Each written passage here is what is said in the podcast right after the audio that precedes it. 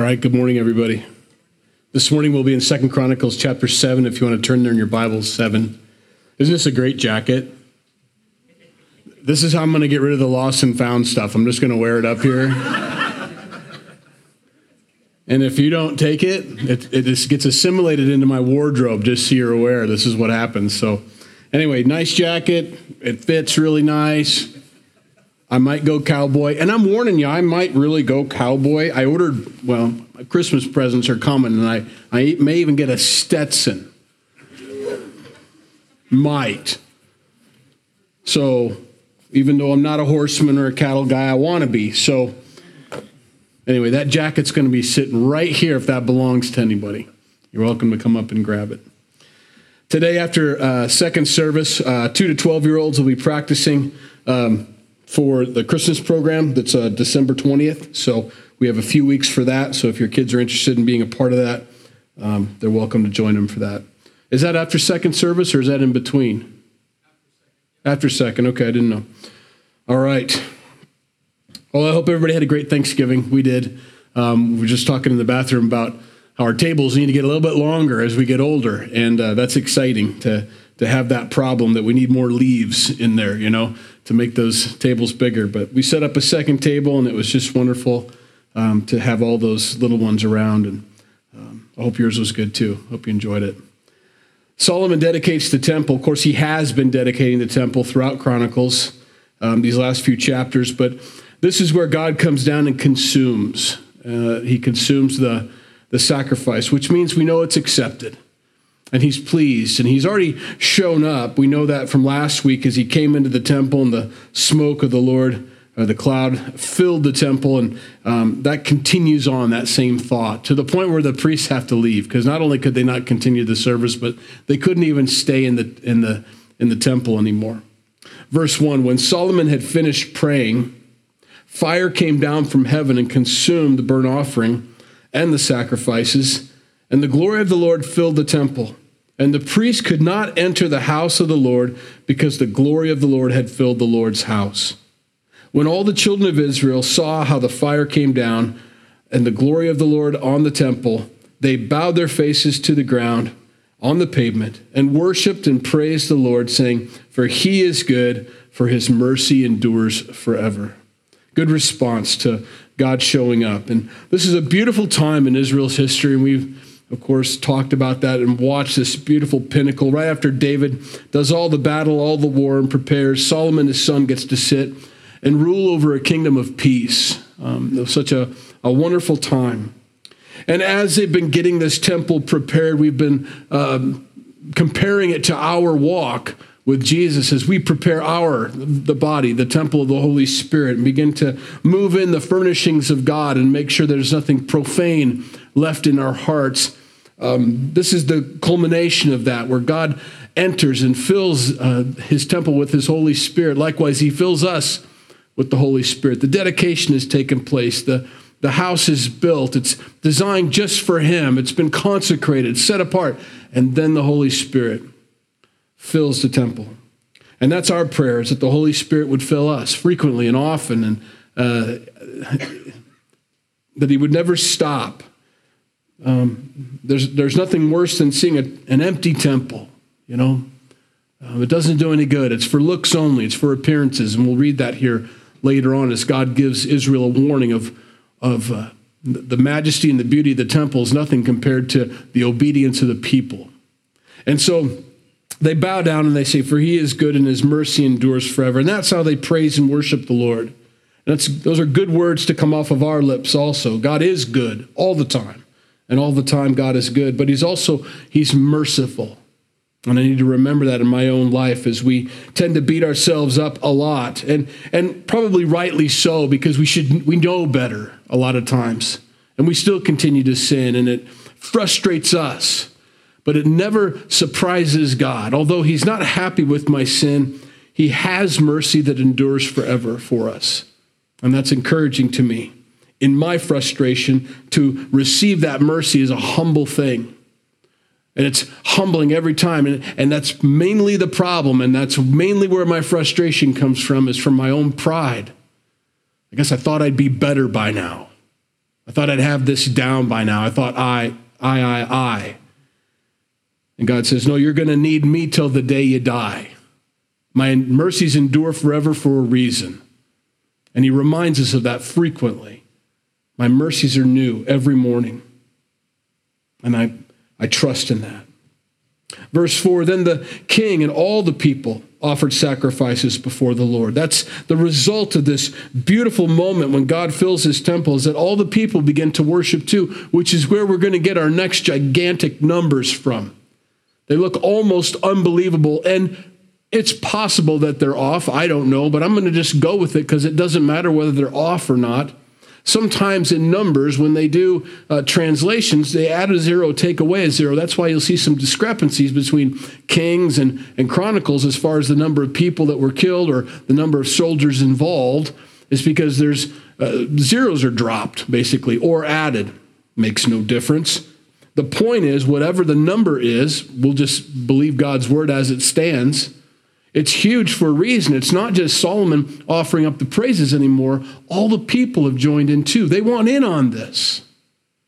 And that, that's kind of the, the desire of God always in our lives is that as we offer up our sacrifices, and as small or as large as they are, others want to join in too. It makes them thirsty for the Lord, hungry for the Lord. It makes them desire to have what you have or what I have. What is this peace you have? What is this relationship you have with God? He's always been a, a religious figure or a ceremonial God, but you, you act different than anybody else I've ever seen when they talk about Jesus. You talk about him, well, like you know him. You know, I want to know him, and I want him to know me. There's something exciting about that. And so, as the people see the temple being filled, all the people offered sacrifices before the Lord.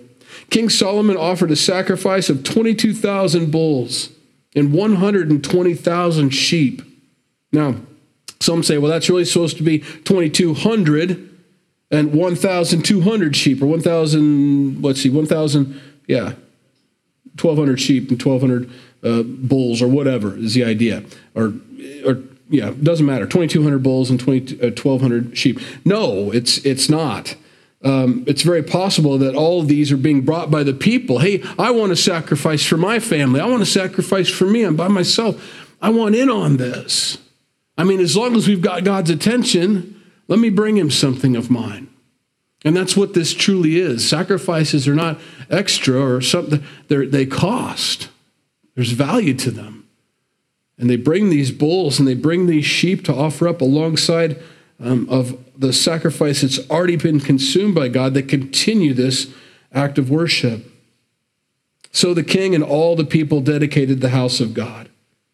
And the priests attended to their services, the Levites also with instruments of music of the Lord, which King David had made to praise the Lord, saying, For his mercy endures forever, whenever David offered praise by their ministry. The priests sounded the trumpets opposite them while all Israel stood. That's out of respect. They would stand and sing songs and so on. Furthermore, Solomon consecrated the middle of the court that was in front of the house of the Lord. For, the, for there he, he offered burnt offerings and the fat of the peace offerings, because the bronze altar which Solomon had made was not able to receive the burnt offerings and the grain offerings and the fat. And that's why we believe these numbers are accurate. I mean, part of me is like, and maybe you're like this too. It's like, I thought we weren't supposed to offer any place but other than the bronze altar. The Bible says so there. And then they're saying they're doing this in the middle of the court. I'm not so sure. Missing the point entirely. God is not disappointed with the fact that they have so much to offer God that the bronze altar that they designed was not capable of handling all the praise and worship that he was getting. You can't outdo it. You know, you can't outdo the Lord. He's not saying, oh, that's enough.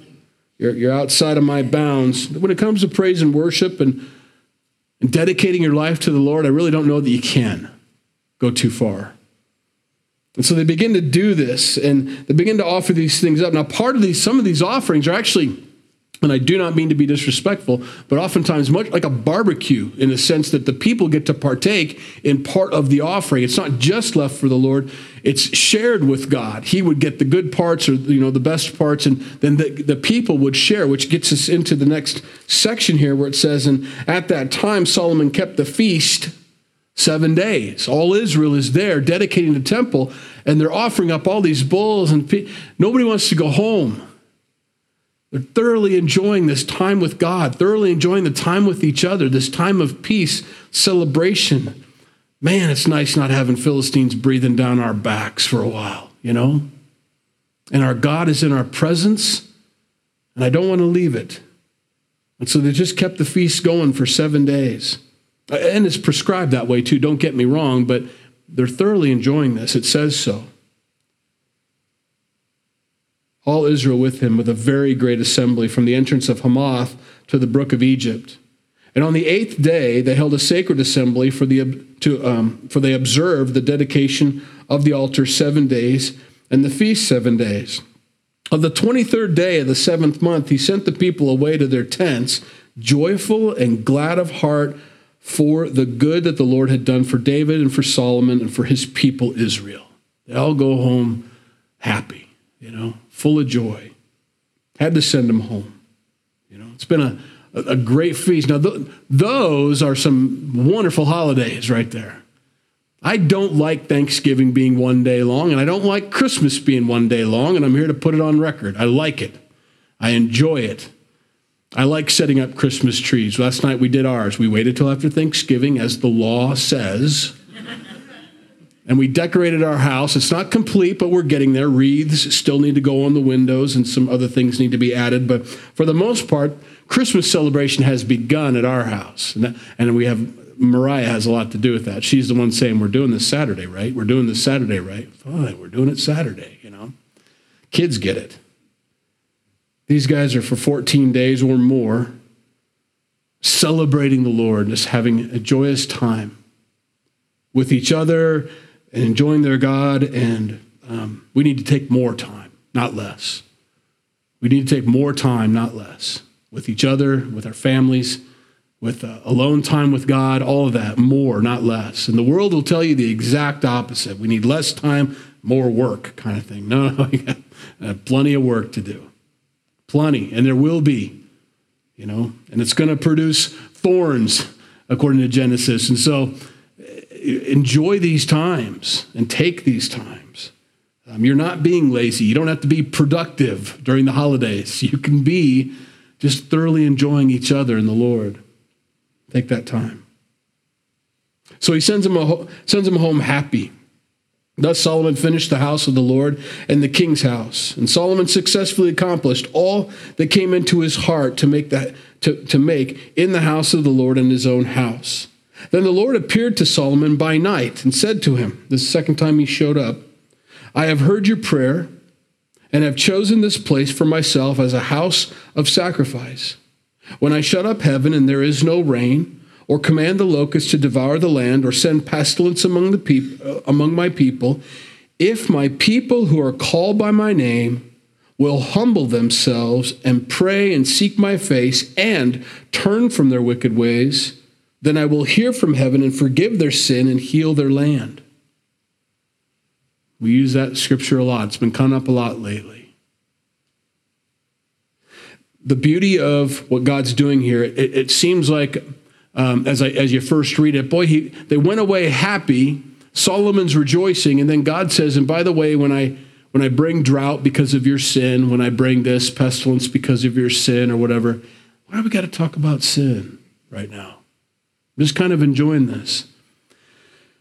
This is the most loving thing our God has ever done for us, and that's to tell us what is keeping us from a full, beautiful relationship with Him. And as Christians, we need to understand that too. That as we talk about sin in our lives or in other people's lives, that's from love. That's what's keeping people from the deepest walk they could possibly have with the Lord. To gloss over those things or to think that they don't matter is to be, well, self centered and selfish because you don't want to have that conflict. You don't want to have that moment with them of truth. Truth is love. I mean, I know God is love, but to be truthful is God's attribute. He cannot do anything but be truthful. And for us to pretend that our God, who died on the cross for our sins, didn't, is to ask Him, first of all, to be something that He's not.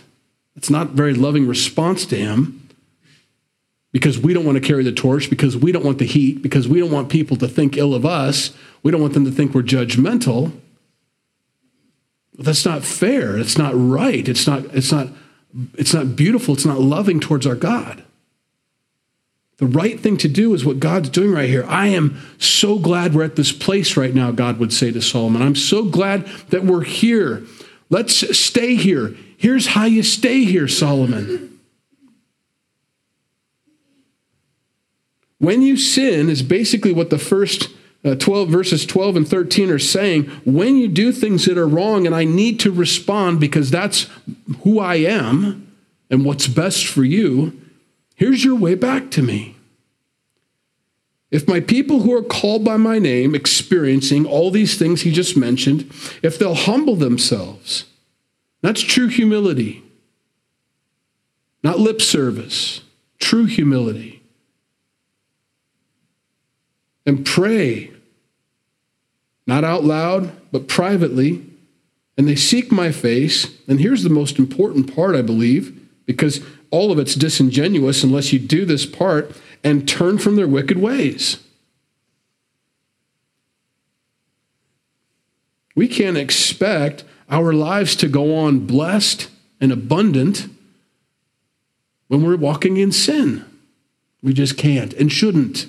And it's ridiculous for us to think that.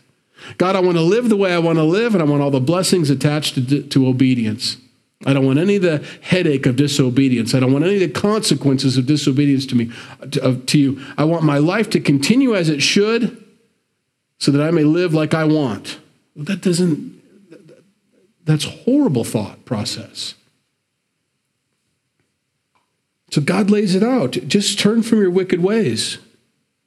They're, they're wicked. Your ways are wicked, he says, when I have to do these things. It's not okay. It's not medium. It's not sort of.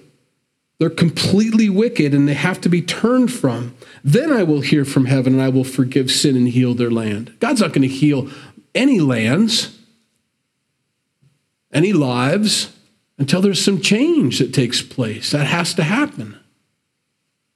We receive Christ as our Lord and Savior. That's how we start our walk. We dedicate our lives to Him and give them over to Him because we realize that we need a God who will forgive and has mercies forever. And we offer up the sacrifice, which is Jesus Christ, the Lamb of God that takes away the sin of the world for our sins. But we also know that we're going to occasionally continue to sin. God doesn't save us with Jesus, that sacrifice, and let us continue on in a life of sin. He, he saves us to, to change us, to conform us into His image. Very important. And so I may commit adultery or I may steal or I may commit murder. And for me to expect, just because I have applied the blood of Jesus Christ to my life, that I'm not going to jail or that I haven't completely ruined my relationship with my spouse, well, it's ignorant. And we don't want to be that. I have to turn from my wicked ways. I have to stop doing what I'm doing if I want him to he- hear from heaven, if I want him to heal my land, whatever that may be. Now my eyes will be open and my ears attentive to prayer made in this place. For now I have chosen and sanctified this house that my name may be there forever, and my eyes and my heart will be there perpetually. As for you, if you walk before me as your father David walked, and do according to all that I have commanded you, and if you keep my statutes and my judgments, then I will establish the throne of your kingdom as I, as I, as I covenanted with David your father, saying, You shall not fail to have a man as a ruler uh, in Israel. That wasn't just a blanket promise, that was a promise with some conditions attached to it. But if you turn away and forsake my statutes and my commandments, which I have set before you, and go and serve other gods and worship them, then I will uproot them from my land, which I have given them, and this house which I have sanctified for my name I will cast out of my sight, and will make it a proverb and a byword among all the peoples. I didn't bless you, Israel, just to bless you. I blessed you because we're working on something here. We have a relationship. It's a, it's a give and take. We're, we're doing these things. I've given you the land. What are you going to do with the land? Is the idea. God has set us free from our sin. What are we going to do? That's the question. Are we going to run back to our sin even though chains have been taken off and that we're no longer bound to our sin anymore? Will we choose willfully to walk into those things? Or will we truly be set free and walk away from them? He warns the nation of Israel if I see you going back to these things and you stop worshiping me and start worshiping other gods, that's spiritual adultery, I'll uproot you. I mean, it's plain as day. I'll just pull you up by the roots and put you someplace else. I'll transplant you out of here. I won't let you defile this place. And as for this house, which is exalted, everyone who passes by it, after they're uprooted, after they're gone, if these things should go south, if their relationship with God should go south, they're going to be astonished and they're going to say, Why has the Lord done thus to this land and this house? Remember, temple is beautiful. That's all they can talk about. That's all the world can talk about. It's the most glorious thing anybody's ever seen. It's magnificent. It's awesome. The glory of the Lord has filled this place. But he's filled it for a reason. It's not because it's made of gold. It's because they built this out of obedience and because it's a promise to worship him. If that worship ceases, if they stop being obedient, he has no reason to be there anymore then. You're worshiping other gods. Why am I here? Holding on. So if I uproot you, people are going to walk by and say, Why would God do such a thing to this great land and this great house? I mean, was it not nice enough for him? Is the implication. Are they going to look at it and say, ah, I mean, what did the people do to deserve him leaving? I mean, it's a pretty nice house. I don't know why God would want to move someplace else, is the idea. And then they will answer and say, Because they, the people, forsook the Lord, the God of their fathers, who brought them out of the land of Egypt and they embraced other gods and worshiped them and served them. Therefore, he has brought all this calamity on them. God doesn't care about the gold. He doesn't care about the basins and all those things. I mean, he does because it's what he's asked him to do. But that's not why he stays, because he's so attached to the items. It's the people. And the people have gone in and just look at how he words this. They've forsaken the Lord. They've walked away from what He has to offer them and His beauty and His magnificence. And they've embraced other gods, embraced. They're hugging other gods. They're entangled with other gods physically. They're, they're, they're pulling them in close in an intimate relationship with them, is the idea. They're embracing other gods and they're worshiping them giving them, all these other little gods, the credit for the things in their lives, asking these other little gods for answers to their questions and their problems, for direction even. And then they serve them. They're serving these little gods. It's a progression, but it's all in one, too. They've forsaken the Lord. They embraced other gods. They're worshiping these other gods. Now they're serving these other gods. And God says, well, and they expect him to continue to do what he's always done.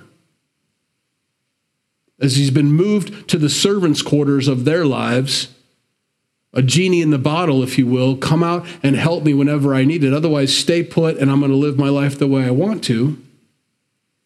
God says, No, I, I won't, I won't be in that position. Our continual walk with Jesus as believers, if we're going to make this connection, it's how we finish. A lot of people have started off well and had that moment where they've sanctified their lives and got water baptized and committed to the Lord, and their life seemed to get straightened out. But it's a marathon. It's a continual walk with the Lord all the way till the day they die. And if anywhere along there they decide to just, just, I'm done. I'm not going to do it anymore. I'm not going to lead anymore. I'm not going to be a part of it anymore. I'm just going to, it's just easier to just give in and succumb to this world they can't expect God to continue. They can't wonder why their life has then fallen apart. The house was so beautiful. Their family was all together. Their marriage was so strong. Their kids were walking with the Lord. Their job was there. They looked like they were financially stable. They were leading young men and young women to the Lord and all these things. It's a beautiful thing. And all of a sudden, that all stopped. That's because all of that was because of their relationship with Jesus. And now they've stopped that relationship with Jesus. You can't expect that picture to continue. Like I said, we're going to be a proverb either way with our lives a good one or a bad one. But either way, people will learn what it's like to either walk with the Lord or to not walk with the Lord. And my life is an example of that. I would prefer it be a good proverb my whole life. And I think the first step in, in attaining that is to know why I have a blessed life, why my life looks like it does. And it is not because I've got a bunch of wisdom I've got it all figured out. It's because I'm walking with Jesus day by day. Jenny and I are hoping to make some changes in this spring.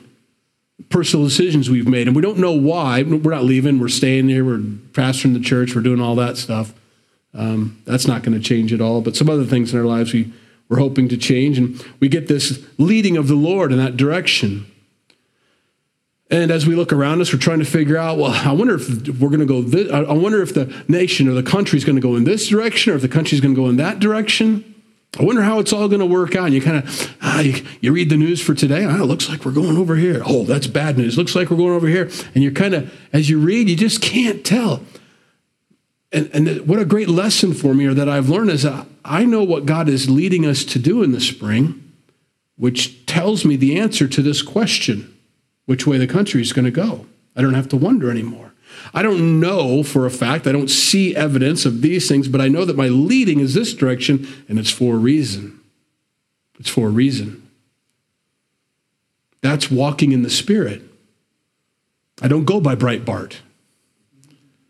I don't go by those other news networks. I don't go by MSNBC or CNN. I don't, I don't believe, I, I don't go by those things. I don't live my life according to their daily litmus test of our country's pH balance. I just don't. But I do pay attention to the Holy Spirit. And when I feel the Lord leading me, I'm just going to go in that direction and trust that He obviously knows what's happening or what's going to happen. And so I'm going in that direction. I'm led that way. I don't want that to ever change. Whether I'm 50 or 51 or or 81 or whatever, I always want to be led by the Spirit, not by my own wisdom. And God's called them to that.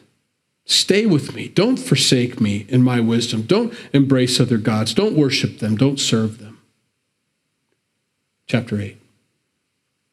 It will come to pass at the end of 20, uh, it came to pass at the end of 20 years, when Solomon had built the house of the Lord and his own house, that the cities which Hiram had given to Solomon, Solomon built them, and he settled the children of Israel there.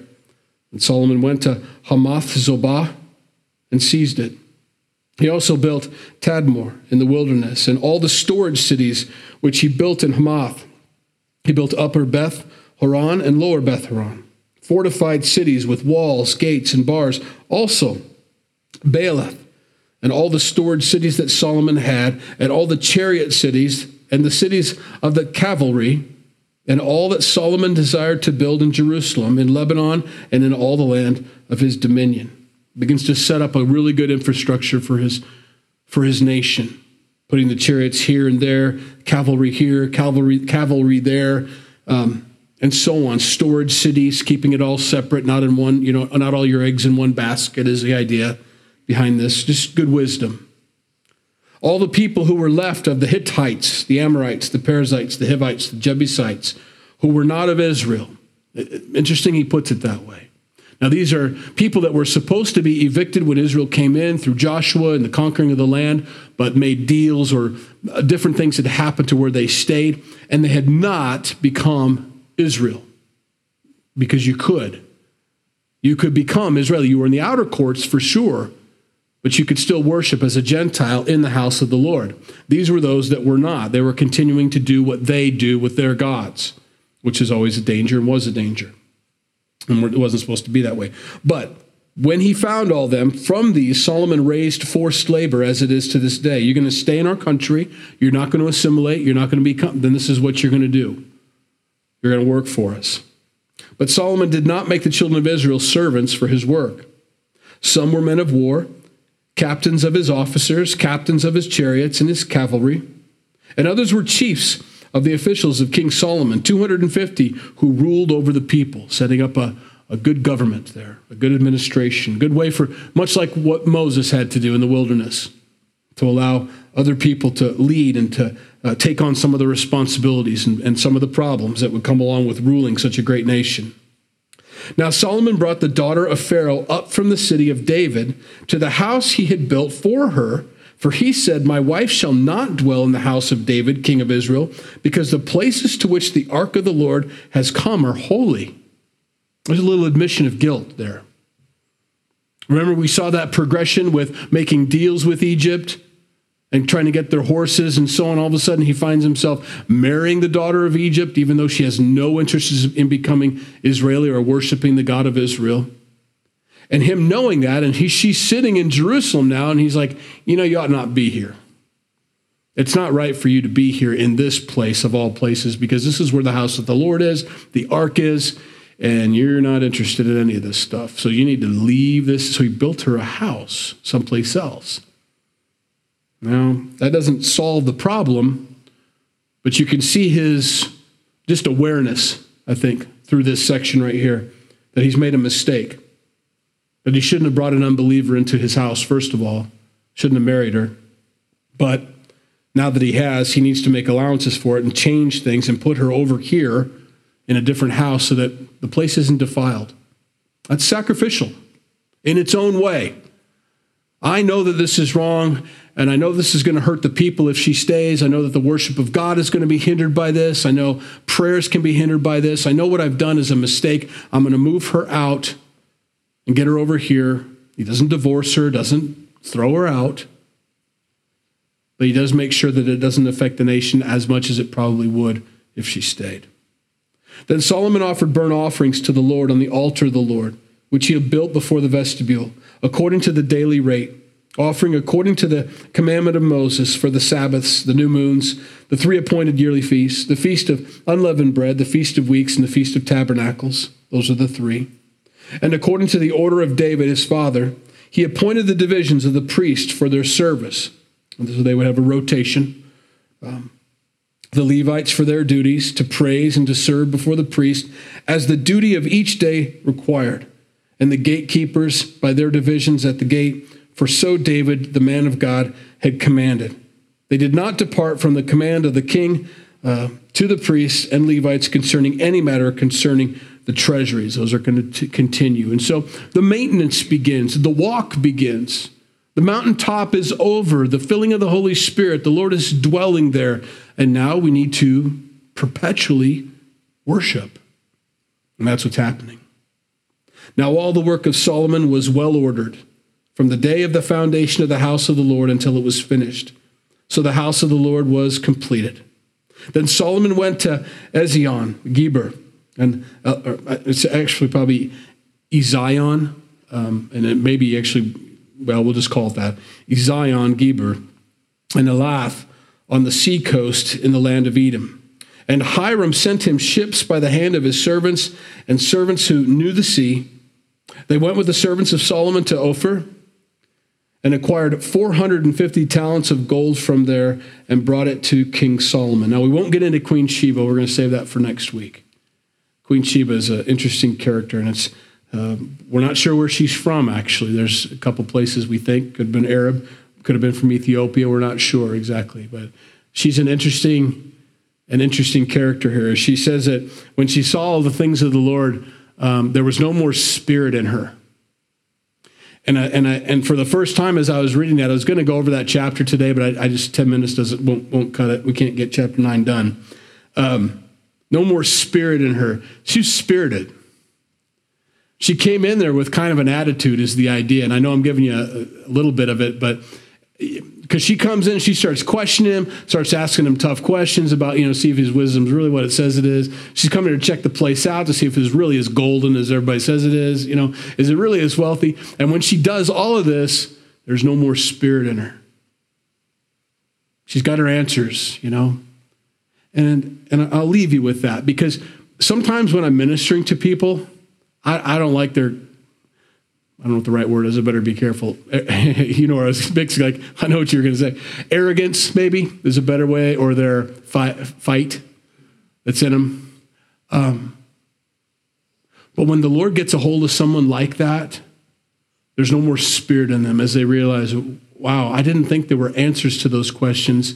I thought I was going to dupe you know, him, God, or you. I thought I was going to win this. I thought you, because everybody else I've ever talked to has never been able to answer these questions. And as you take them to God's word and you answer their questions one by one, it's interesting to watch that fall, that spirit, that fight, and turn into submission and humility. And so I want to encourage you in that. Because I think we all have people like that in our lives, or at different times in our lives, we have people like that that have a lot of fight, a lot of spirit, think they're going to dupe you, think they're going to get you. And as they realize, first of all, it's not you or me with the answers. But as you take them to God's word and you begin to lay things out, no, no, no, it's not hypocrisy at all. Let me show you why.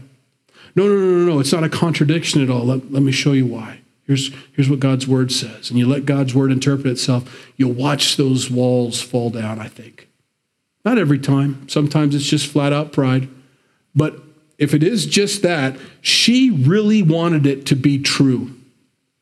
She really wanted to know that there was a true and living God, that there was a king that had wisdom like this because of all the men she's ever met.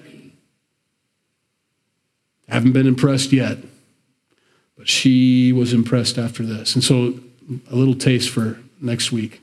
Let's pray. Lord, we thank you for your word. We thank you for your love for us and um, giving us this place where we can all come together and meet and open your word and study and learn, to read things that we've read maybe several times, but maybe get some more. Another, uh, another wonderful truth that maybe we hadn't seen before. We thank you for that. We pray that your Holy Spirit would fill us, that we would hear the words that you just shared with them about their temple and what needed to happen there that we would understand that needs to happen in our own hearts. We want you to fill our temple, but we want to make sure it's cleaned and set apart and holy and, and, and, and you're welcome there. We don't want to put you in some corner in our lives. We want to make you, well, we want you to sit on the throne. And so this morning we confess our sins to you. We're sorry for them. We wish they didn't happen. And we, we know that there's no other burnt offering that we can offer, what we can offer your son Jesus. We trust in those new mercies as we started off, new mercies that are endless. We, we humbly come before you and receive those mercies from you. So, Lord, help us to continue to be transformed into your son Jesus, to look like him, to be conformed completely. We pray that today is just one more step closer to that. In Jesus' name we pray. Amen. If you need prayer before you go, I'll be glad to pray with you. Otherwise, have a good rest of the week.